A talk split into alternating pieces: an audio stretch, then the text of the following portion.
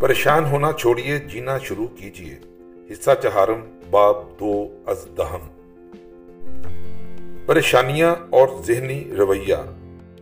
خیالات کی اہمیت۔ چند سال ہوئے مجھ سے ایک ریڈیو پروگرام میں سوال پوچھا گیا۔ اپنی زندگی میں آپ نے سب سے بڑا سبق کیا سیکھا ہے؟ میرے لیے اس کا جواب دینا آسان ہے۔ میں نے اپنی زندگی میں اہم ترین سبق یہ سیکھا ہے۔ کہ ہمارے خیالات و تصورات ہماری شخصیت کے آئینہ دار ہیں۔ اگر مجھے معلوم ہو جائے کہ آپ اس وقت کیا سوچ رہے ہیں، تو میں فوراً بتا دوں گا کہ آپ کیسے آدمی ہیں۔ جو کچھ ہم ہیں، ہمارے خیالات ہی ہمیں ایسا بناتے ہیں۔ ہمارا ذہنی رجحان ہی ہماری قسمت کا تعین کرتا ہے۔ امریکی فلاسفر ایمرسن کے الفاظ میں، ایک انسان وہی کچھ ہے جو وہ تمام دن سوچتا ہے اور اس سے مختلف وہ ہو بھی کیا سکتا ہے۔ لاریم میرا یہ عقیدہ ہے کہ ہمارے سامنے سب سے اہم واحد مسئلہ صحیح قسم کے خیالات کا انتخاب ہے۔ اگر ہم یہاں کامیاب ہو جائیں تو ہم اپنے سارے مسائل کو نہایت آسانی اور خوبی کے ساتھ نپٹا سکتے ہیں۔ مملکت روم کے حکمران اور عظیم فلسفی مارکس اوریلی، اس نے اسے آٹھ الفاظ میں سمو دیا ہے۔ ہماری زندگی ہمارے خیالات سے بنتی ہے۔ اگر ہم خوشی اور مسرت کے خیالات سوچیں گے، تو ہم خوش اور مسرور رہیں گے۔ اگر ہمارے خیالات افسردہ اور پزمردہ ہیں، تو ہم پر بھی افسردگی اور پزمردگی وہی تو جائے گی۔ بزدلانہ خیالات ہمیں بزدل اور ڈرپوک بنا دیں گے اور بیمار خیالات شاید ہمیں بیمار بنا دیں۔ اگر ہم ناکامی کے متعلق سوچیں گے، تو ہم یقیناً ناکام رہیں گے۔ اگر ہم اپنے آپ پر ترس کھاتے رہیں گے، تو ہر کوئی ہم سے گریز کرے گا، ہم سے دور بھاگے گا۔ نارمن ونسٹن پیل کے الفاظ میں آپ وہ نہیں ہیں جو آپ سمجھتے ہیں، بلکہ وہ ہیں جو آپ سوچتے ہیں۔ کیا میں شیخ چلی کی زندگی اختیار کرنے کی حمایت کر رہا ہوں؟ نہیں۔ بدقسمتی سے زندگی اتنی سہل اور آسان نہیں ہے۔ لیکن میں اتنا ضرور کہوں گا کہ ہمیں منفی رجحان کی بجائے مثبت رجحان اختیار کرنا چاہیے۔ دوسرے الفاظ میں، ہمیں اپنے مسائل پر دھیان تو ضرور دینا چاہیے۔ لیکن پریشان ہرگز نہیں ہونا چاہیے۔ پریشانی اور دھیان میں کیا فرق ہے؟ میں اس کی وضاحت کرتا ہوں۔ ہر بار جب میں نیو یارک کے بازاروں میں گزرتا ہوں، مجھے اس کا دھیان تو ضرور ہوتا ہے، لیکن اس کے متعلق پریشانی بالکل نہیں ہوتی۔ دھیان کا مطلب یہ ہے کہ اپنے مسائل کا یقین کرنا اور سکون کے ساتھ انہیں پایا تکمیل تک پہنچانے کے لیے قدم اٹھانا۔ پریشانی کا مفہوم پاگل کر دینے والے بے معنی دائروں میں گھومنا ہے۔ کوئی شخص اپنے سنجیدہ مسائل پر دھیان دینے کے باوجود اپنے کوٹ میں سرخ گلابی پھول لگا کر اور گردن بلند کر کے چل پھر سکتا ہے۔ میں نے ٹومس لائل کو ایسا ہی کرتے دیکھا ہے۔ ایک زمانے میں مجھے پہلی جنگ عظیم میں ایلن بائی لارنس مہم کی مشہور فلمیں دکھانے میں لاول ٹامس کا رفیق کار رہنے کا شرف حاصل رہا ہے۔ اس نے اور اس کے ساتھیوں نے جنگ کے کوئی آدھے درجن محاذوں پر یہ تصویریں اتاری تھیں۔ ان میں سب سے بہترین فلم ٹی اے لارنس کی رنگین عربی فوج اور مقدس سرزمین پر ایلن بائی کا قبضہ تھی۔ اس کی مصورانہ تقریروں نے جن کا عنوان لارنس کے ساتھ عرب میں اور ایلن بائی کے ساتھ فلسطین میں تھا۔ لندن اور ساری دنیا میں ایک سنسنی پیدا کر دی تھی۔ لندن کے تھیٹر چھ ہفتے کے لیے ملتوی کر دیے گئے تاکہ وہ Covent Garden Royal Opera House میں اپنی عظیم مہم کی کہانی سنانے اور تصویریں دکھانے کا کام جاری رکھ سکے۔ لندن میں حیرت انگیز کامیابی حاصل کرنے کے بعد اس نے بہت سے دوسرے ملکوں کے کامیاب دورے کیے۔ پھر اس نے ہندوستان اور افغانستان کی زندگی اور طرز معاشرت کی فلم بنانے میں دو سال لگائے۔ پھر قسمت کی ٹھوکریں کھانے کی باری آئی۔ اسرت اور تنگ دستی نے اس حد تک اسے تنگ کیا کہ ایک روز لندن میں اس کا دیوالیہ نکل گیا۔ اس وقت میں اس کے ساتھ تھا۔ مجھے اچھی طرح یاد ہے کہ ہماری حالت اس قدر ردی ہو چکی تھی کہ ہمیں آزاد ترین ہوٹلوں میں جا کر کھانا کھانا پڑا۔ اگر مشہور سکاٹ فنکار جیمز مکیبے ہمیں کچھ پہلے ادھار نہ دیتا، تو ہم وہاں سے بھی نہ کھا سکتے۔ اس کہانی کا نقطہ یہ ہے کہ اس وقت بھی جب لائل ٹامس باری قرضوں اور انتہائی مایوسیوں کے بوجھ تلے دبا ہوا تھا، اسے دھیان تھا، وہ پریشان نہیں تھا۔ وہ جانتا تھا کہ اگر اس نے اپنے مخالفین سے شکست قبول کر لی، تو اس کا وجود قرض خواہوں سمیت ہر کسی کے لیے بیکار اور لایانی ہوگا۔ چنانچہ ہر روز صبح کے وقت وہ کام پر جانے سے پہلے ایک پھول خریدتا، اسے اپنے کوٹ پر لگاتا اور اپنی گردن بلند کر کے خود اعتمادی کے ساتھ قدم اٹھاتا ہوا آکسفورڈ اسٹریٹ سے گزرتا۔ اس کے خیالات مثبت اور روچائی تھے۔ اس نے شکست سے، شکست کھانے سے انکار کر دیا۔ اس کے مقابلے میں ہار کھیل کا ایک لازمی جزو تھا۔ اور اگر آپ بلندیوں کو چھونا چاہتے ہیں، تو آپ کو یہ مفید اور کار آمد تربیت حاصل کرنی پڑے گی۔ ہمارا ذہنی رویہ ہماری جسمانی قوتوں پر ناقابل یقین حد تک اثر انداز ہوتا ہے۔ برطانیہ کا مشہور ماہر نفسیات اور مالج دماغی جے اے ہیڈ فیلڈ اپنی نفیس کتاب قوت کی نفسیات میں اس حقیقت کی نہایت عمدہ مثال دیتا ہے۔ وہ لکھتا ہے، میں نے جسمانی قوت پر ذہنی توجہ کے اثرات کا مقابلہ کرنے کے لیے تین اشخاص سے کہا کہ وہ اس مقصد کے لیے اپنی خدمات پیش کریں۔ اس اثر کو ایک آلہ جسے قوت پیما کہتے ہیں، پکڑ کر ماپا جاتا ہے۔ ان آدمیوں سے یہ کہا گیا کہ وہ قوت پیما کو اپنی ساری طاقت سے پکڑیں۔ اس نے تین مختلف حالتوں میں ان کا معائنہ کیا۔ جب اس نے عام بیداری کی حالت میں ان کا معائنہ کیا تو ان کی اوس گرفت ایک سو ایک تھی۔ جب اس نے انہیں کشری توجہ سے اثر پذیر کر کے ان کا معائنہ کیا اور ساتھ ہی یہ بھی کہا کہ وہ بہت کمزور ہو چکے ہیں، تو ان کی اوس گرفت صرف انتیس پاؤنڈ تھی، جو ان کی عام قوت کے ایک بٹا تین سے بھی کم تھی۔ ان میں سے ایک آدمی کو مکے بازی میں انعام مل چکا تھا اور جب کشری توجہ سے متاثر حالت میں اسے بتایا گیا کہ وہ بہت کمزور ہے۔ اس نے جواب دیا، مجھے اپنا بازو بچے کے بازو کی طرح ہلکا پھلکا محسوس ہوتا ہے۔ جب کپتان ہیڈ فیلڈ نے تیسری دفعہ ان کا معائنہ کیا اور کشری توجہ سے متاثرہ حالت میں انہیں بتایا کہ وہ بہت مضبوط اور طاقتور ہیں، تو ان کی گرفت ایک سو بیالیس پاؤنڈ تک پہنچ گئی۔ جب ان کے ذہن قوت کے مثبت خیالات سے برت دیے گئے، تو ان کی حقیقی جسمانی قوت تقریباً پانچ گنا بڑھ گئی۔ خیال کی تلسمی قوت کی وضاحت کے لیے میں آپ کو تاریخ امریکہ کی ایک نہایت ہی حیرت انگیز کہانی سناتا ہوں۔ اس کے متعلق ایک پوری کتاب لکھی جا سکتی تھی، لیکن خیر میں اختصار سے کام لیتا ہوں۔ خانہ جنگی ختم ہونے کے تھوڑے عرصے بعد اکتوبر کی ایک سرد اور برفانی رات کو ایک بے خانما اور بے نما عورت نے، جس کی روئے زمین پر ایک اوارہ گھر سے زیادہ حیثیت نہیں تھی، ایم سی بری ماسیچوسٹ میں ایک ریٹائرڈ گہری کپتان کی بیوی مائی ویب مسٹر کے مکان پر دستخط دی جب مائی ویبسٹر نے دروازہ کھولا تو اسے کمزور، نحیف اور ننی سی جاندار مخلوق نظر آئی، جو بے نام کھال اور ہڈیوں کے سو پاؤنڈ سے بمشکل ہی کچھ زیادہ ہوگی۔ اس اجنبی خاتون نے اپنا نام مسز گلوور بتایا اور کہا، میں رات دن ایک عظیم مسئلے میں کھوئی رہتی ہوں اور کسی ایسے گھر کی تلاش میں ہوں، جہاں میں اطمینان سے بیٹھ کر اس پر سوچ بچار کر سکوں۔ اور اسے عملی جامع پہنا سکوں۔ پھر یہی کیوں نہیں ٹھہر جاتی؟ مسی ویبسٹر نے جواب دیا۔ میں اتنے بڑے مکان میں بالکل اکیلی رہتی ہوں۔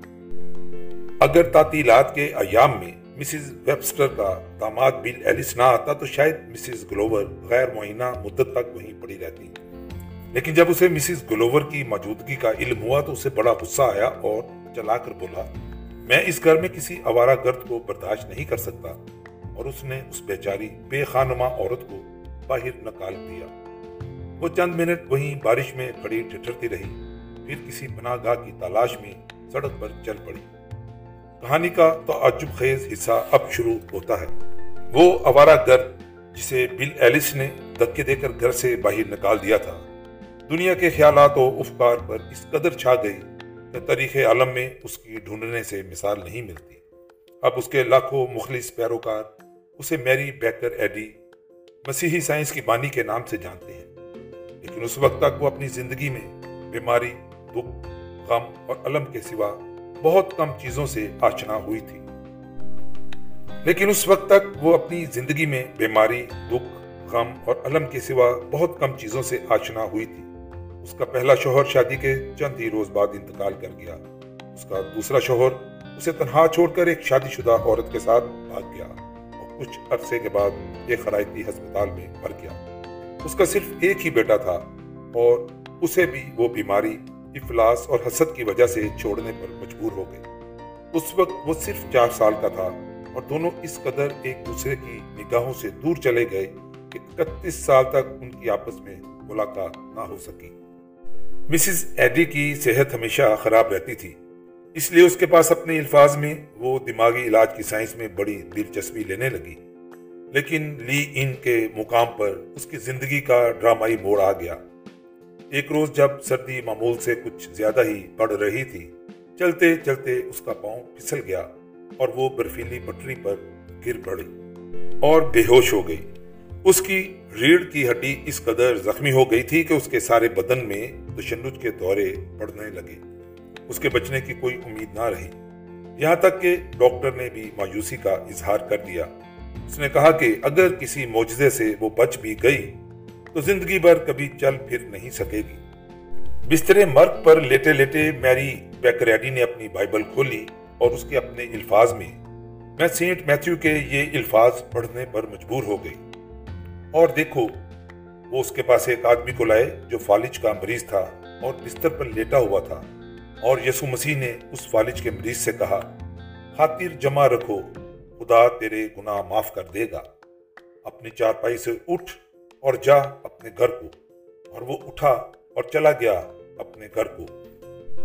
اس کے اپنے الفاظ میں، مسیح کے ان الفاظ نے میرے اندر ایسی قوت، توانائی، ایمان کامل پیدا کر دیا کہ میں فوراً بستر سے اٹھ کھڑی ہوئی اور چلنے پھرنے لگی۔ مسز ایڈی کہتی ہیں یہ تجربہ ایک گرتا ہوا سیب تھا۔ اس نے مجھے اپنے آپ کو اور دوسروں کو تندرست کرنے کا طریقہ معلوم کرنے کا موقع دیا۔ مجھے سائنسی یقین ہو گیا کہ ہر علت کا مقام دماغ ہے اور ہر عصر ایک دماغی مظہر ہے۔ یہی طریقہ تھا جس کی مدد سے میری بیکریڈی نے ایک نئے مذہب مسیحی سائنس کی بنیاد رکھی اور وہ خود اس کی سب سے بڑی پجارن بن گئی۔ کسی عورت کا قائم کیا ہوا یہ واحد مذہب ہے۔ جو قرۂ ارض کے چپے چپے پر پھیل چکا ہے۔ آپ شاید دل میں کہہ رہے ہوں گے، یہ آدمی ڈیل کارنے کی، مسیحی سائنس کی تبلیغ کر رہا ہے۔ نہیں، آپ کا خیال غلط ہے۔ میں مسیحی سائنس کا پیرو نہیں ہوں، لیکن جو جو میری عمر بڑھتی جائے گی۔ خیال کی عظیم طاقت پر میرا ایمان پختہ ہوتا جائے گا۔ بالغ مرد عورتوں کو پنتالیس سال تک پڑھانے کے بعد میں اس نتیجے پر پہنچا ہوں۔ کہ لوگ اپنے خیالات میں تبدیلی پیدا کر کے پریشانی، خوف اور اس قسم کے دوسرے امراض سے نجات پا سکتے ہیں اور اپنی زندگیوں کی کایا پلٹ سکتے ہیں۔ میں جانتا ہوں، میں جانتا ہوں، میں جانتا ہوں۔ میں نے ایسے ناقابل یقین تغیرات سینکڑوں بار پایا تکمیل تک پہنچائے ہیں۔ میں ان کا اس قدر مگر ہو چکا ہوں کہ اب مجھے ان پر بالکل تعجب نہیں ہوتا۔ ایسا ہی ایک انقلاب میرے ایک شاگرد فرینک جے ویلی، چودہ سو ننانوے ویسٹ اوہامو اسٹریٹ سینٹ پال، میسیسوٹا کی زندگی میں رونما ہو چکا ہے۔ وہ احسابی کشمکش کا شکار ہو گیا تھا۔ وجہ پریشانی۔ فرینک ویلی نے مجھے بتایا، میں ہر چیز کے متعلق پریشان رہا کرتا تھا۔ میں پریشان تھا، کیونکہ میں دبلا تھا، کیونکہ میرا خیال تھا کہ میرے سر کے بال جڑ رہے ہیں، کیونکہ مجھے خوف رہتا تھا۔ کہ میرے پاس کبھی اتنے پیسے جمع نہیں ہوں گے جن سے میں شادی کر سکوں۔ کیونکہ مجھے محسوس ہوتا تھا کہ میں کبھی اچھا باپ نہیں بن سکوں گا۔ کیونکہ میں ڈرتا تھا کہ جس لڑکی سے میں شادی کرنا چاہتا ہوں وہ مجھ سے چھن جائے گی۔ مجھے محسوس ہوتا تھا کہ میں اچھی زندگی بسر نہیں کر رہا۔ میں دوسرے لوگوں پر جو تاثرات چھوڑتا تھا، اس کے متعلق پریشان رہا کرتا تھا۔ میں پریشان تھا کیونکہ میرا خیال تھا کہ میرے میدے میں ناسور ہے۔ مجھ میں مزید کام کرنے کی سخت باقی نہیں رہی تھی۔ چنانچہ میں نے اپنی ملازمت چھوڑ دی اور اپنے اندر ایک حسابی کشمکش اور کھچاؤ پیدا کر لیا۔ یہاں تک کہ میری حالت ایک بائلر کی سی ہو گئی جس میں کوئی سیفٹی والو نہ لگا ہو۔ دباؤ اس قدر ناقابل برداشت ہو گیا کہ اس کا کچھ نہ کچھ اثر تو ہونا ہی تھا اور آخر ہوا۔ اگر آپ کبھی احسابی کشمکش کے شکار نہیں ہوئے تو خدا سے دعا کیجیے۔ کہ وہ آپ کو اس لانت سے محفوظ رکھے۔ کیونکہ روحانی کرب سے بڑھ کر جسم کا کوئی درد اتنا شدید نہیں ہو سکتا۔ میں احسابی کشمکش سے اس قدر چور چور اور مزمحل ہو چکا تھا کہ مجھ میں اپنے گھر والوں سے بولنے کی بھی سکت نہیں رہی تھی۔ مجھے اپنے خیالات پر کوئی قابو نہیں تھا۔ مجھ پر خوف غالب آ چکا تھا۔ میں ذرا ذرا سی آواز پر اچھل پڑتا، ہر شخص سے پہلو بچاتا اور اس سے دور بھاگنے کی کوشش کرتا۔ میں کسی معقول وجہ کے بغیر چلانے اور شور مچانے لگتا۔ میرا ہر دن انتہائی تکلیف اور کرب کے عالم میں گزرتا۔ مجھے یوں محسوس ہو رہا تھا کہ گویا ہر شخص یہاں تک کہ میرا خدا بھی مجھے چھوڑ گیا ہے۔ میرے دل میں دریا میں چھلانگ لگا کر سارا قضیہ نپٹانے کی بھی خواہش پیدا ہوئی۔ لیکن اس کی بجائے میں نے فلوریڈا جانے کا ارادہ کر لیا۔ میرا خیال تھا کہ تبدیلی آب و ہوا سے شاید مجھے آرام آ جائے۔ جب میں گاڑی کے اندر بیٹھ گیا، والد صاحب نے مجھے خط دیا اور تاکید کی کہ اسے فلوریڈا پہنچنے سے پہلے مت کھولنا۔ میں سیر و صحت کے زمانے کے این شباب میں فلوریڈا پہنچا۔ کیونکہ مجھے کسی ہوٹل میں بھی جگہ نہ مل سکی، اسی لیے میں نے ایک گیرج کو کرائے پر لے کر اپنی خوابگاہ بنا لیا۔ میں نے میامی کی بندرگاہ میں بار برداری کے جہاز پر ملازمت حاصل کرنے کی کوشش کی، لیکن کامیابی نہ ہوئی۔ چنانچہ میں اپنا وقت ساحل پر گھومنے پھرنے میں گزارنے لگا۔ فلوریڈا پہنچ کر میری حالت گھر سے بھی زیادہ خراب ہو گئی۔ ایک دن میں نے یہ دیکھنے کے لیے کہ ابا جی نے کیا لکھا تھا، لفافہ چاک کیا انہوں نے لکھا تھا، بیٹا، تم گھر سے پندرہ سو میل دور ہو اور پھر بھی کسی قسم کا فرق محسوس نہیں کرتے یا کرتے ہو۔ میں جانتا ہوں کہ تم نہیں کرو گے۔ کیونکہ تم اپنے ساتھ ایک چیز لے گئے ہو جو ساری خرابی کی جڑ ہے، اور وہ تم خود ہو۔ تمہارے جسم یا دماغ میں کسی قسم کا نقص نہیں ہے۔ جن حالات سے تمہیں سابقہ پڑا ہے، انہوں نے تمہیں شکست نہیں دی، بلکہ تم نے اپنے خیالات سے مات کھائی ہے، جو تمہارے ان حالات کے متعلق تھے۔ انسان انسان کی حیثیت سے جو کچھ اپنے دل میں سوچتا ہے، ویسا ہی ہو جاتا ہے۔ اس لیے بیٹا جب تمہیں اس کا احساس ہو جائے تو سیدھے گھر چلے آؤ۔ تم بالکل صحت یاب ہو جاؤ گے۔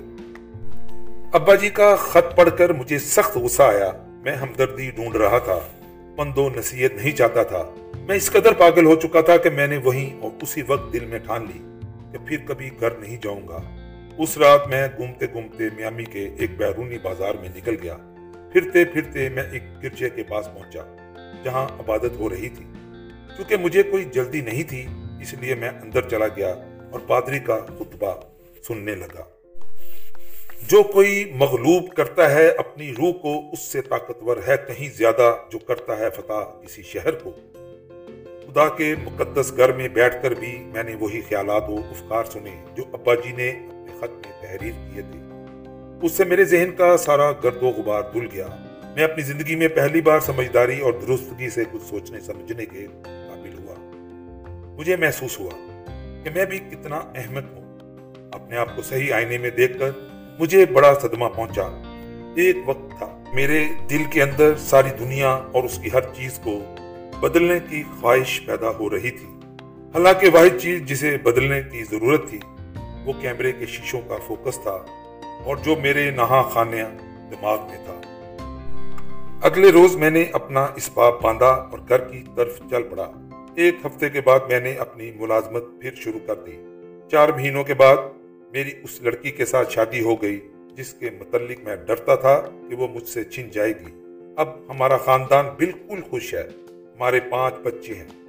اللہ تعالیٰ مادی اور ذہنی دونوں اعتبار سے مجھ پر بہت مہربان ہے۔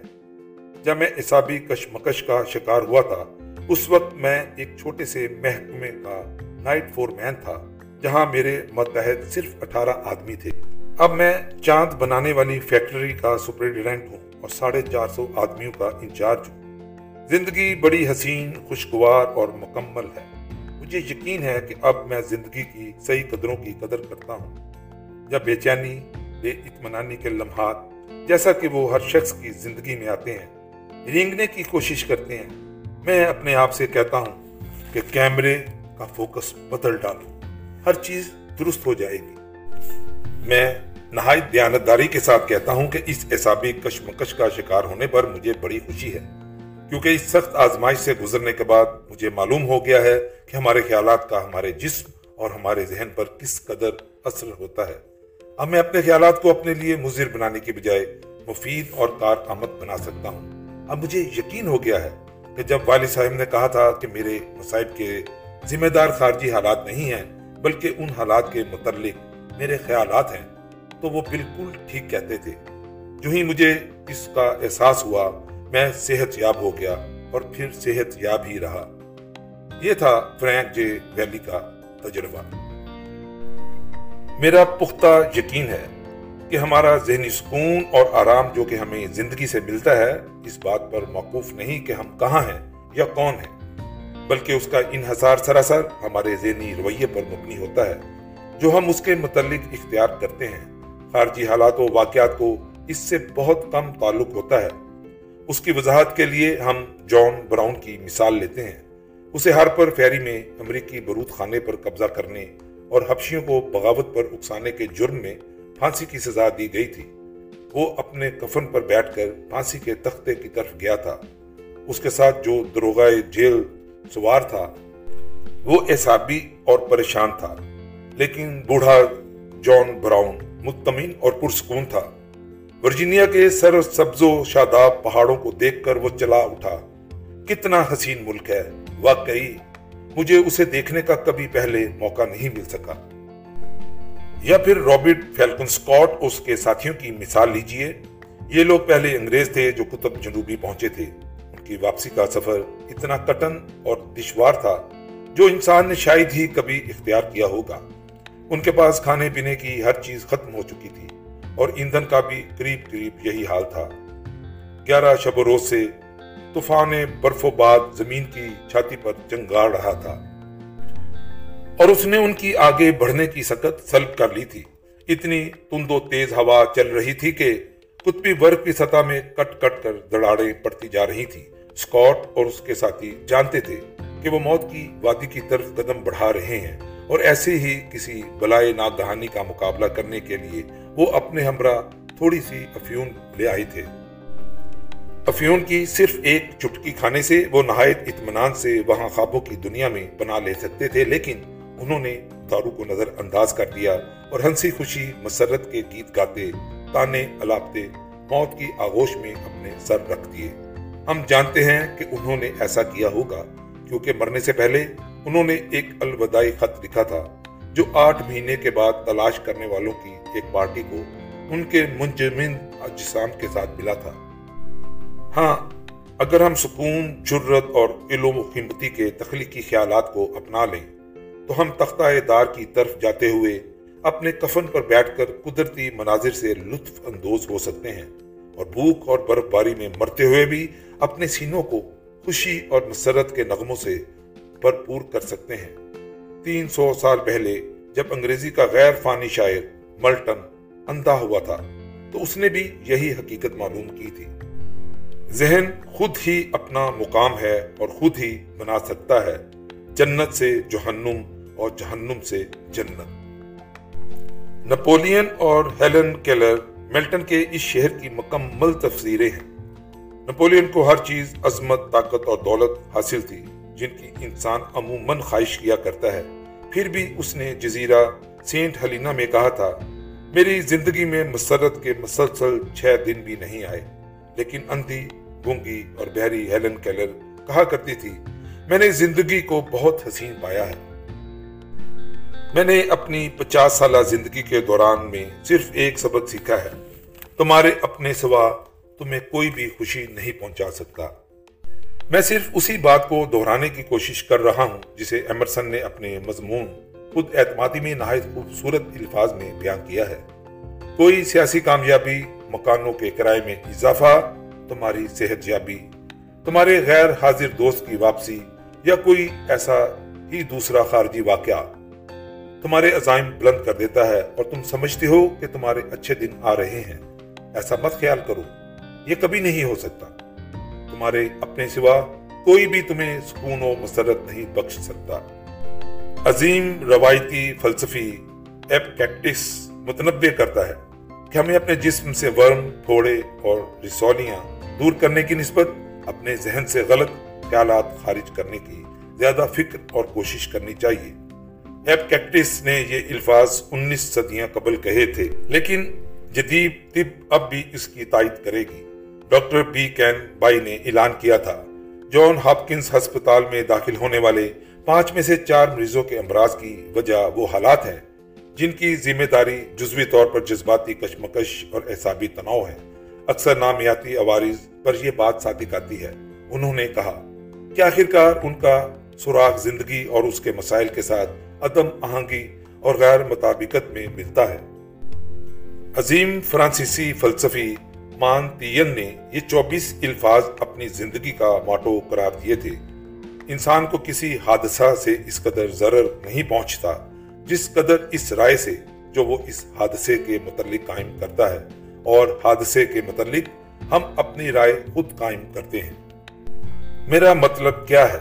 کیا میں اتنا ہی ڈیٹ ہوں کہ جب آپ ہجوم مصائب میں گرے ہوئے ہوں اور آپ کے حساب تاروں کی طرح جن جنا رہے ہوں؟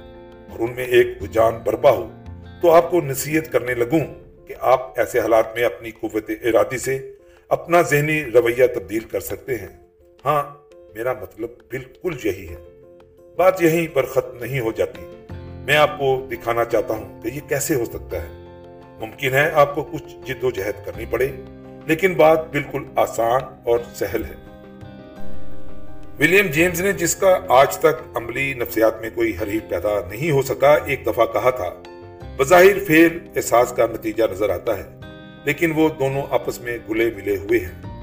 اور فیل کو، جو کہ بال واسطہ قوت ارادی کے اختیار میں ہے، باضابطہ بنا کر ہم بالواسطہ احساس کو، جو اس کے اختیار میں نہیں ہے، منضبط کر سکتے ہیں۔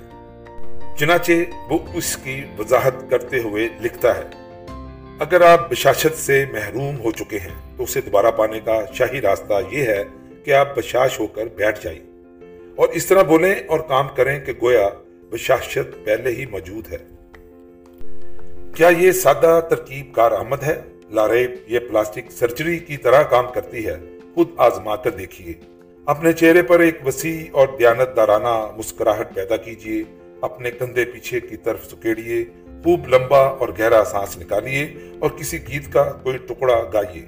اگر آپ گا نہیں سکتے تو سیٹی بجائیے۔ اگر آپ سیٹی بھی نہیں بجا سکتے تو گنگنائیے۔ آپ کو فوراً معلوم ہو جائے گا کہ ولیم جیمز کیا کہہ رہا ہے۔ اور جب آپ خوش ہونے اور چہرے کو سرخ و سفید کرنے والی حرکتیں کر رہے ہوں تو جسمانی طور پر افسردہ اور مغموم رہنانا ممکن ہو جاتا ہے۔ یہ فطرت کی ایک چھوٹی سی بنیادی حقیقت ہے جو ہماری زندگی کے تمام شعبوں میں انقلاب برپا کر سکتی ہے۔ میں کیلیفورنیا کی ایک عورت کو جانتا ہوں۔ یہاں میں اس کا نام نہیں بتاؤں گا۔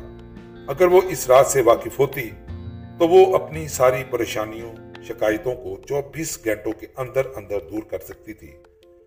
وہ بیوہ ہے، وہ بوڑھی ہے، میں جانتا ہوں کہ یہ افسوسناک ہے۔ لیکن کیا وہ خوش رہنے کی کوشش کرتی ہے؟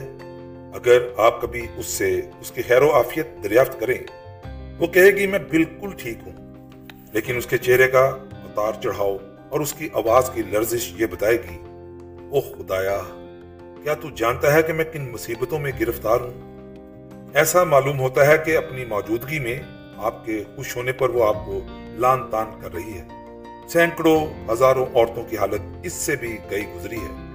اس کے شوہر نے کافی بیمہ چھوڑا تھا، جس سے اس کی باقی زندگی آرام سے گزر سکتی تھی۔ اور پھر اس کے شادی شدہ بچے ہیں جو اسے ہر قسم کی سہولت مہیا کر سکتے ہیں۔ پھر بھی میں نے اس کو شازی مسکراتے دیکھا ہے۔ اسے شکایت ہے کہ اس کے تینوں دماد کنجوس اور خود غرض ہیں۔ اگرچہ وہ ان کے گھر میں ایک ایک وقت میں مہینوں مہمان رہتی ہے اسے شکایت ہے کہ اس کی بیٹیاں کبھی اسے کوئی تحفہ نہیں دیتی، اگرچہ وہ اپنے روپے کو اپنے بڑھاپے کے لیے نہایت احتیاط سے سنبھال کر جمع رکھتی ہے۔ وہ اپنے آپ اور اپنے بدقسمت گھر والوں کے سر پر ایک گمس ہے۔ لیکن کیا اسے ایسا ہی ہونا چاہیے؟ یہی تو افسوسناک بات ہے۔ وہ خستہ حال، تلخ مزاج، رنجیدہ بوڑھی عورت بننے کے بجائے اپنے خاندان کی ایک معزز اور محبوب فرد بن سکتی تھی۔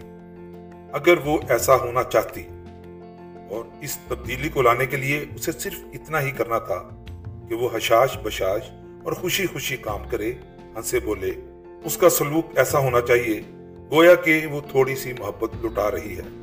بجائے اس کے کہ وہ اپنی تلخ اور افسردہ ذات پر ہی ساری کی ساری ضائع کر دے۔ تیرہ سو پینتیس، گیارہویں اسٹریٹ ٹیل سٹی، انڈیانا میں ایک شخص رہتا ہے۔ اس کا نام ایچ جے انگلرٹ ہے۔ وہ ابھی تک زندہ ہے کیونکہ اس نے یہ راز پا لیا ہے۔ دس سال ہوئے مسٹر انگلرٹ کو سرخ بخار ہو گیا۔ جب اس نے غسل صحت کیا، اسے معلوم ہوا کہ اس کے گردوں میں ورم ہو گیا ہے۔ اس نے مجھے بتایا کہ میں نے ہر قسم کے ڈاکٹروں، حکیموں، بلکہ عطائیوں سے بھی علاج کروایا، لیکن کسی طرح کا بھی فائدہ نہ ہوا۔ پھر کچھ عرصے کے بعد اسے دوسرے روگ لگ گئے۔ اس کے خون کا دباؤ بڑھ گیا، وہ ایک ڈاکٹر کے پاس گیا۔ اس نے اسے بتایا کہ اس کے خون کا دباؤ دو سو چودہ درجے تک پہنچ چکا ہے اور اس سے کہا کہ یہ حالت بڑی خطرناک ہے یعنی حالات ترقی کر رہے ہیں۔ بہتر ہے کہ وہ اپنی دنیاوی معاملات فوراً ہی سلجھائے۔ وہ کہتا ہے کہ میں گھر گیا اور اچھی طرح سے تحقیق کر لی کہ میرا بیمہ ادا کیا جا چکا ہے۔ پھر اس نے گڑ گڑا کر رب العزت کی درگاہ میں افوے تقسیر چاہی اور اس مردہ خیالات میں کھو گیا۔ میری وجہ سے ہر شخص افسردہ ہو گیا تھا۔ میری بیوی اور دوسرے گھر والوں کی حالت بہت بدلی تھی اور خود مجھ پر مایوسی چھائی ہوئی تھی۔ ایک ہفتے تک اپنے اوپر ترس کھانے کے بعد میں نے اپنے آپ سے کہا، تم بھی نرے کاٹ کے الو ہو۔ ممکن ہے کہ تم ابھی ایک سال تک نہ مرو۔ پھر جب تک اس دنیا میں ہو، کیوں خوش رہنے کی کوشش نہیں کرتے? میں نے اپنے کندھے سکیڑے، اپنے چہرے پر مسکراہٹ پیدا کر لی۔ اور اس طرح کام کرنے کی کوشش کرنے لگا گویا ہر چیز معمول کے مطابق ہے۔ میں جانتا ہوں کہ شروع شروع میں یہ کوشش زبردستی کی تھی، لیکن میں اپنے آپ کو خوش و خرم اور ہوشاش بشاش ہونے کے لیے مجبور کرتا رہا۔ اس سے نہ صرف میرے گھر والوں کو بلکہ مجھے بھی بڑی مدد ملی۔ پہلی چیز میں نے یہ محسوس کی کہ میں جس قدر اپنے آپ کو بہتر ثابت کرنے کی کوشش کرتا ہوں، اتنا ہی تندرست محسوس کرتا ہوں۔ اصلاح ہوتی رہی۔ اور آج کئی سال بعد جبکہ مجھے قبر میں آرام کرنا چاہیے تھا، میں نہ صرف زندہ سلامت، تندرست اور خوش ہوں، بلکہ میرے خون کا دباؤ بھی بہت کم ہو گیا ہے۔ میں ایک بات وسوخ سے کہہ سکتا ہوں کہ اگر میں شکست خوردہ اور مردہ خیالات کی ادیڑ بند میں لگا رہتا تو ڈاکٹر کی پیش گوئی یقیناً درست ثابت ہوتی۔ لیکن میں نے قدرتی راستہ اختیار کیا اور کسی دوسری چیز کی مدد کے بغیر صرف ذہنی رویے کی تبدیلی سے اپنے آپ کو درست ہونے کا موقع دیا۔ میں آپ سے ایک سوال پوچھنا چاہتا ہوں۔ اگر محض خوشی اور مسرت کے جذبے سے کام کرنے اور صحت اور طاقت کے مثبت خیالات سوچنے سے ایک شخص کی زندگی بچ سکتی ہے، تو پھر ہم اور آپ اپنی چھوٹی چھوٹی اداسیوں اور اس سردگیوں کو کیوں برداشت کریں؟ ہم کیوں اپنے آپ کو اور اپنے گرد و پیش کے لوگوں کو رنجیدہ اور غمگین بنائیں؟ جبکہ محض ہنسی خوشی کا کام کرنے سے ہم مسرتیں تخلیق کر سکتے ہیں۔ کئی سال گزرے میں نے ایک کتاب پڑھی جس نے میری زندگی پر نہایت گہرا اور پائیدار اثر چھوڑا۔ اس کتاب کا نام انسان کیسے سوچتا ہے؟ مصنف جیمز لین ایلن ہے۔ پولر اینڈ کمپنی لمیٹڈ نے اسے شائع کیا ہے۔ اس کا خلاصہ مندرجہ ذیل ہے۔ جب کوئی شخص دوسرے لوگوں اور چیزوں کے متعلق اپنے خیالات بدلتا ہے تو وہ دیکھے گا کہ دوسرے لوگ اور چیزوں کے رویوں میں خود بخود تبدیلی پیدا ہو گئی ہے۔ اگر کوئی انقلابی طور پر اپنے خیالات کو تبدیل کرے تو وہ اس تیز رفتار تغیر کو دیکھ کر حیران رہ جائے گا، جو اس کے مادی حالات پر اثر انداز ہوگا۔ انسان میں ان چیزوں کو اپنی طرف کھینچنے کی قدرت نہیں ہے جنہیں وہ چاہتا ہے، بلکہ انہیں جو کہ وہ خود ہے وہ دیوتا جو ہماری خواہشوں اور آرزوؤں کی تکمیل کا روپ دیتے ہیں، خود ہم ہی ہیں۔ انسان جو کچھ حاصل کرتا ہے، وہ اس کے خیالات کا براہ راست نتیجہ ہوتا ہے۔ ایک انسان محض اپنے خیالات کو بلند کر کے ابھار کر آگے بڑھ سکتا ہے۔ ترقی کی منزلیں طے کر سکتا ہے اور کامیابی کی کشتی پر سوار ہو سکتا ہے۔ اگر وہ اپنے خیالات کو ابھارنے سے انکار کرے، تو وہ صرف حقیر، کمزور، ادنا اور شکستہ حال رہے گا۔ کتاب پیدائش کے مطابق خالق کائنات نے انسان کو تمام روئے زمین کا حاکم بنایا ہے۔ یہ ایک بہت بڑا تحفہ ہے۔ لیکن مجھے ایسے بالا چاہی اختیارات سے کوئی دلچسپی نہیں۔ میں صرف اپنی ذات پر حکومت کرنا چاہتا ہوں۔ اپنے خیالات، اپنے جذبات، اپنے ڈر، اپنے دماغ اور اپنی روح کی حکومت چاہتا ہوں۔ اور عجیب و غریب بات یہ ہے کہ میں جانتا ہوں کہ میں جس وقت اور جب چاہوں اپنے افعال کو قابو میں لا کر، جو کہ اس کے عفظ میرے جوابی عمال کو کنٹرول کرتے ہیں، اس حکومت کو حاصل کر سکتا ہوں۔ چنانچہ ہمیں ولیم جیمز کے یہ الفاظ یاد رکھنے چاہیے، جسے ہم بدی یا برائی کہتے ہیں۔ وہ صرف ایک داخلی رجحان ہے اور خوف کی پیداوار ہے، لیکن اس خوف کے جذبے کو مدافعت میں تبدیل کر کے ایک حسین، خوشگوار اور قوت بخش نیکی میں منقلب کیا جا سکتا ہے۔ آئیے، ہم اپنی خوشی کو پانے کے لیے اندرونی مدافعت کے لیے تیار ہو جائیں۔ آئیے، ہم خوش باش اور تعمیری سوچ بچار کے روزمرہ کے پروگرام پر عمل کر کے اپنی مسرت کے لیے جد و جہد کریں۔ اسی صفحے پر ایسا ہی پروگرام درج ہے۔ اس کا عنوان ہے صرف آج کے لیے۔ مجھے یہ پروگرام بہت کار آمد اور مفید معلوم ہوا ہے اور میں نے اس کی سینکڑوں کاپیاں تقسیم کی ہیں۔ اس پروگرام کو آج سے چھتیس سال پہلے آن جہانی صاحب پیٹرچ نے لکھا تھا۔ اگر آپ اس پر عمل کریں تو اپنی بہت سی پریشانیاں دور کر سکیں گے۔ صرف آج کے لیے۔ نمبر ایک۔ صرف آج کے لیے میں خوش رہوں گا۔ اس کا مطلب یہ ہوا کہ جو کچھ ابراہم لنکن نے کہا تھا وہ درست ہے۔ اکثر لوگ اسی قدر خوش ہوتے ہیں جس قدر کہ وہ چاہتے ہیں۔ خوشی ایک داخلی چیز ہے۔ اسے خارج سے کوئی تعلق نہیں۔ نمبر دو، صرف آج کے لیے میں اپنے آپ کو حالات و واقعات کے مطابق بنانے کی کوشش کروں گا اور ہر چیز کو اپنی خواہشات کے مطابق ڈالنے کی کوشش نہیں کروں گا۔ میں اپنے خاندان، اپنے کام اور اپنی قسمت کو جیسے بھی وہ ہوں گے قبول کر لوں گا اور ان کے ساتھ پوری طرح نبھا کروں گا۔ نمبر تین، صرف آج کے لیے میں اپنے جسم کی حفاظت کروں گا، میں اس کا خیال رکھوں گا ورزش کروں گا اور اس کی پرورش کروں گا اور اس سے امغاز نہیں برتوں گا تاکہ یہ میرے حکم کی ایک مکمل مشین بن جائے۔ نمبر چار، صرف آج کے لیے میں اپنے دماغ کو توانا بنانے کی کوشش کروں گا میں کوئی کار آمد چیز سیکھوں گا، میں ذہنی لفنگا اور سیلانی نہیں بنوں گا۔ میں کوئی ایسی چیز پڑھوں گا جو کوشش، دھیان اور توجہ چاہتی ہو۔ نمبر پانچ، صرف آج کے لیے اپنی روح کی تین طرح ورزش کروں گا۔ کسی شخص سے نیک سلوک کروں گا اور اسے معلوم نہیں ہونے دوں گا۔ اور جیسا کہ ولیم جیمز کہتا ہے، میں آج محض ورزش کی خاطر دو ایسے کام کروں گا جو میں نہیں کرنا چاہتا۔ نمبر چھ، صرف آج کے لیے میں خوش مزاج رہوں گا۔ جس قدر ممکن ہوا اچھا بنوں گا۔ موضوع لباس پہنوں گا، آہستہ بنوں گا، شائستگی سے کام کروں گا، ہر کس نکتہ چینی نہیں کروں گا۔ کسی کی غلطیاں نہیں نکالوں گا اور نہ ہی کسی کو سدھارنے کی کوشش کروں گا۔ Number seven. صرف آج کے لیے میں آج کا دن اچھی طرح گزارنے کی کوشش کروں گا۔ میں آج ہی اپنی زندگی کے مسائل حل کرنے کی کوشش نہیں کروں گا۔ میں بارہ گھنٹے روزانہ کام کر سکتا ہوں۔ اور اگر مجھے ساری عمر بھی اسی طرح کام کرنا پڑے، پھر بھی میں نہیں ڈروں گا۔ نمبر آٹھ۔ صرف آج کے لیے پروگرام بناؤں گا۔ جو کچھ مجھے کرنا ہے اسے لکھ لوں گا۔ ممکن ہے کہ میں اس پر حرف با حرف عمل نہ کر سکوں، لیکن بناؤں گا ضرور۔ میں دو بیماریوں کو نکال کر رہوں گا، اجلت اور زمزم۔ نمبر نو۔ صرف آج کے لیے میں آدھا گھنٹہ بالکل سکون اور خاموشی سے گزاروں گا اور اس میں آرام کروں گا۔ اس آدھے گھنٹے کے دوران میں میں خدا کے متعلق سوچوں گا تاکہ میری زندگی کے تناظر میں ذرا وسعت پیدا ہو سکے۔ نمبر دس۔ صرف آج کے لیے میں بالکل نہ ڈر رہوں گا اور خاص طور پر خوش رہنے، حسن سے لطف اندوز ہونے، محبت کرنے اور یہ یقین کرنے میں کہ جن سے میں محبت کرتا ہوں، وہ بھی مجھ سے محبت کرتے ہیں۔ بالکل نہیں جھجکوں گا۔ اگر ہم ایسا دماغی رویہ اختیار کرنا چاہتے ہیں جو ہمارے لیے امن اور مسرت لائے، تو اصول نمبر ایک یہ ہے خوشی خوشی کام کیجیے اور سوچئے اور اپنے آپ کو خوش محسوس کریں گے۔